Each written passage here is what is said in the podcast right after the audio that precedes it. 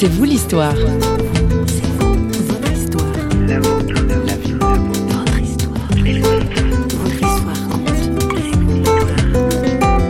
Ce qui était impressionnant, c'est qu'au lieu que le handicap de ma sœur soit sujet de honte ou d'impossibilité, c'était devenu un sujet de fierté parce que partout où on passait, les gens disaient Waouh, regarde ce vélo Et nous, on était derrière avec mon frère, puis on était tout fiers parce que les gens nous regardaient à cause de cette inventivité de se dire Bah voilà, on a de la force, on va la mettre au service de celui qui n'en a pas.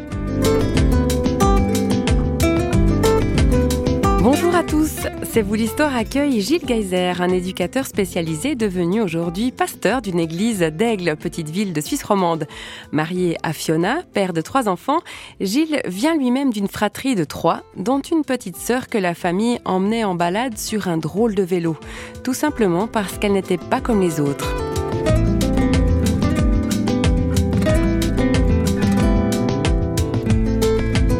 Pour Gilles Geyser, grandir aux côtés d'une sœur handicapée est une expérience de vie extraordinaire. Vous allez l'entendre. C'est dans nos studios qu'il est venu raconter son histoire, leur histoire en fait. Il répond aux questions de Christine Raymond. J'avais deux ans quand elle est née.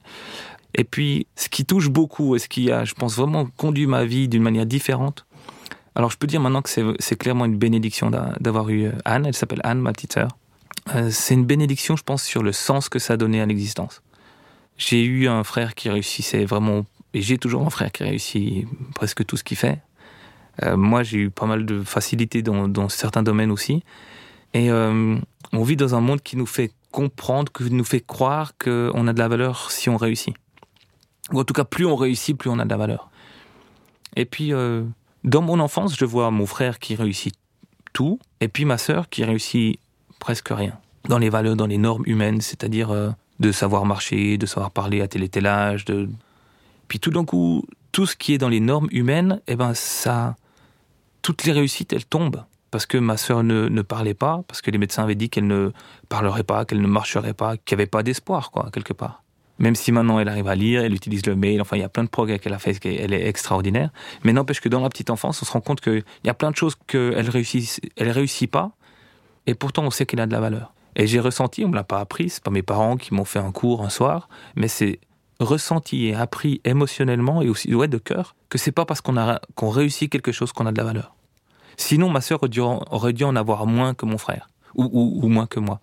Donc je pense que ça m'a appris très tôt à ne pas mettre de d'espoir ou de faux espoirs sur la réussite. Je crois que ce que Anne m'a appris, c'est que la valeur d'un homme ne dépend pas de ce qu'il fait. La valeur d'un homme dépend du fait qu'il est aimé. Et je savais que Anne avait de la valeur parce qu'elle était aimée. Peut-être presque plus que nous, quelque part. C'est pas vrai, c'est mal dit, mais, mais j'ai bien vu, même dans mon cœur, j'ai bien vu que j'ai un amour pour ma sœur qui, qui est au-delà, quoi, qui est, qui est un peu différent.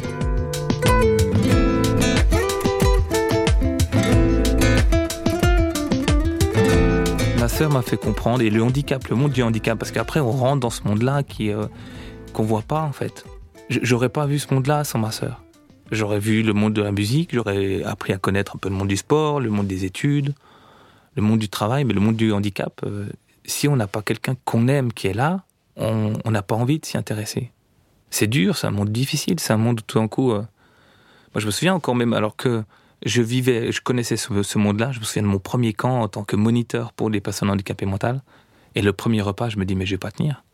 Donc c'est difficile, c'est, mais je j'aurais pas connu ce monde-là. Ouais. Et pourtant, tu as choisi cette profession d'éducateur spécialisé. Oui. Je sais pas exactement comment, quel chemin ça a pris dans mon cœur. Et je pense que dans, dans les gènes de ma famille, si, si je dois dire qu'est-ce qui fait notre famille, en fait, euh, c'est le fait d'utiliser sa force pour que l'autre soit plus fort. Ça, je ne dis pas qu'on y arrive, mais c'est une valeur que j'ai profondément ancrée en moi et que j'ai envie de pouvoir donner mieux, euh, mieux que ce que je suis en train de donner, si, tu veux. J'essaye, mais de me dire, voilà, la force que l'un peut avoir, elle n'a de sens que si elle donne de la force à l'autre, à celui qu'on a moins. Euh, donc, je décide, je savais pas trop quoi faire à la fin de mes études. J'ai fait trois semaines euh, en lettres. Puis je me suis dit, non, c'est pas ça.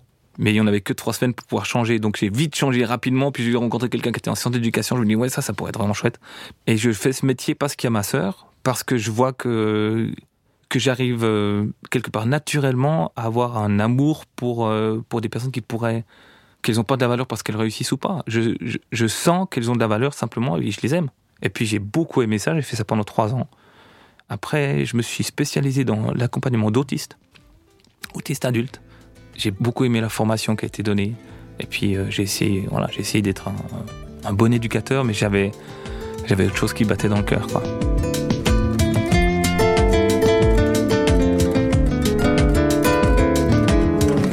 Ce quelque chose qui battait dans le cœur de notre invité, c'était une vocation pastorale à laquelle il se consacrera quelques années plus tard. Son père étant lui-même pasteur, la foi en Dieu faisait partie tout naturellement de leur quotidien familial. J'ai grandi dans, un, dans une famille, j'ai grandi dans un, pourrait dire un lieu, mais c'est pas seulement le lieu, mais c'est vraiment l'habitation où Dieu fait partie de ce monde. Un Dieu auquel euh, on peut poser des questions, parce que le handicap de, ma sœur fait poser des questions, fait poser des questions sur la souffrance, fait poser des questions sur le sens de la vie, fait poser des questions sur euh, à quoi ça sert, quoi. Et ça n'a jamais été des questions taboues. On n'est pas une famille où on a un immense sens de la communication, euh, en tout cas au niveau des, souffrances, mais on savait que Dieu était celui à qui on pouvait clairement poser des questions. Pas toujours avec des réponses, mais parfois dans la vie, on a plus besoin d'écoute que de réponses. Donc d'avoir un Dieu qu'on sait qui nous écoute, qui est là, euh, c'est déjà souvent une sacrée réponse à nos vies. Donc très petit, je, vis dans cette euh, atmosphère où la foi est là. Elle n'est pas déconnectée de, la vie. Donc il n'y a pas eu la question, bah tiens, est-ce que c'est vrai, est-ce que c'est faux? Parce que je, voyais que c'était ça. On sent dans le cœur que, que c'est juste, je sais pas comment expliquer ça, on sent dans le cœur que c'est bon d'avoir un Dieu qui nous aime. Il y a, y a clairement quelqu'un qui nous aime, qui a prévu notre existence, qui est là, que je peux apprendre à connaître. Et très tôt, je me vois encore euh, avoir envie de lire la Bible. Depuis tout petit, quoi. C'est difficilement explicable, mais, mais c'est ça. L'envie de parler de Dieu. Il paraît que je chantais tout le temps quand j'étais quand j'allais faire des courses avec ma mère. Puis qu'il y a quelqu'un qui avait dit à ma maman, euh, parce que je chantais euh, des, chants, je sais pas, je pensais avec des, des paroles d'enfants toutes bêtes, du style Dieu même, ou j'en sais rien. Puis qu'il y a quelqu'un qui avait dit à ma mère, mais vous voulez en faire un curé, madame? Donc, euh, bah, pas loin, quoi.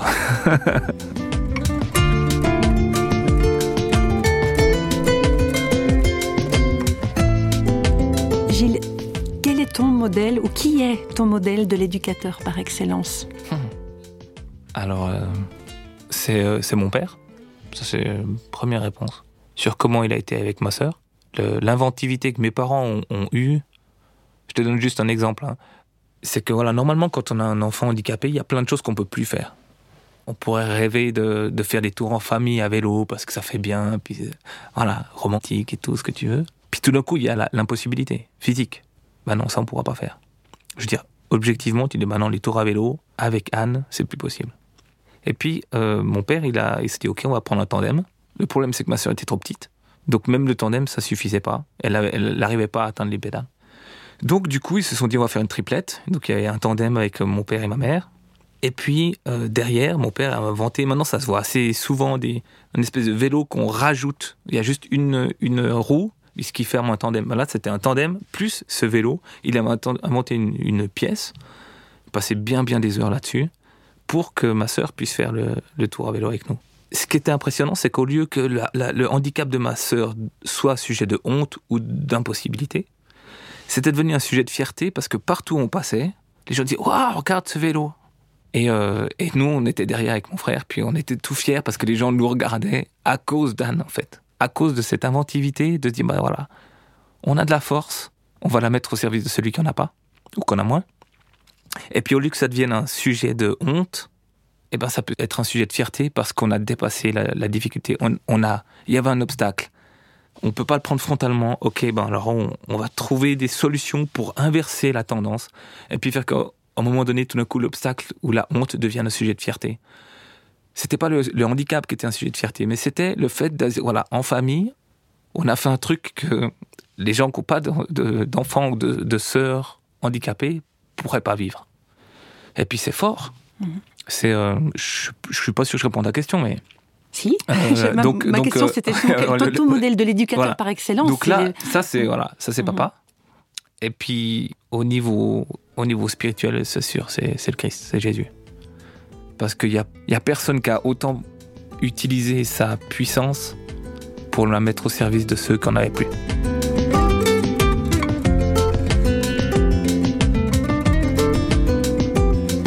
On a commencé en parlant de ton enfance, de ta sœur. Comment elle va aujourd'hui, Anne? Elle va super bien. elle, est, super chou parce qu'elle elle nous appelle souvent. Elle appelle plein de monde. Euh, elle aime ça. Elle est toute fière parce qu'elle est devenue tante. Et ça a vraiment compté pour elle parce que tout d'un coup, euh, elle change de statut. Elle n'est plus la sœur de Gilles ou la sœur de Christophe, ni la fille de, elle est la tante de. Et là, on a senti quoi. Elle continue de progresser, elle prend des cours euh, d'informatique, elle fait de la flûte. Elle est devenue vraiment super autonome, elle vient encore avec mes parents. Elle travaille dans un supermarché qui font vraiment un beau travail d'intégration des personnes qui, euh, qui normalement pourraient pas avoir ce travail et, et qui, et qui l'ont maintenant. Voilà. Est-ce qu'elle parle de sa relation à Dieu? Ah ouais. Ah ouais, très clairement. Et puis, et puis je pense que c'est aussi euh, en elle qu'on a vu les plus grands changements. Avec le handicap, il y a moins cette barrière entre ce que je pense et ce que je vais dire. Il n'y a pas de cette masque, en fait. Ouais, il y en a, moins. Il, y en, a, il y en a quand même, mais elle se transperce plus vite, quoi. Et puis, euh, ben, ça lui arrivait d'avoir des, des, crises de colère. Et puis, euh, ceux qui connaissent le monde du handicap savent que tout d'un coup, ben, toutes les barrières qui font que normalement le comportement il reste raisonnable, là, elles sont plus là. Et quand il y avait ça qui se passait, elle allait dans sa chambre, au bout d'un moment, on l'entendait prier, elle ressortait, c'était plus la même. Puis elle nous, disait, c'est bon, voilà. Parce que la réalité d'un Dieu qui aime et qui accepte et qui donne des forces et qui fait penser autrement et qui, et qui remet aussi un petit peu les choses, euh, allez, un petit peu sur les rails. Je sais pas comment. Elle, nous a jamais expliqué qu'est-ce qui se passe dans son cœur, mais, mais, mais on savait que ça avait été touché. Ouais. Times that I've seen you lose your way, you're not in control, and you won't be told. All I can do to keep you safe is hold you close, hold you close till you can breathe on your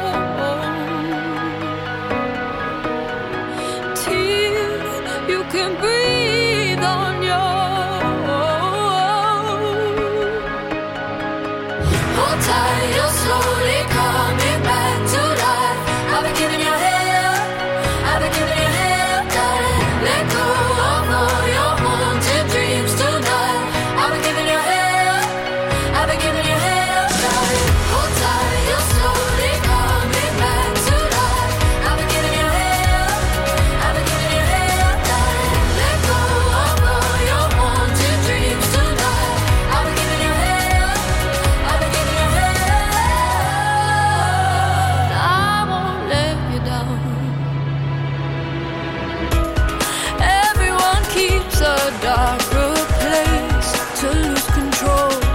You're not alone, and when you come looking for embrace, I know you're sore. I'll be your home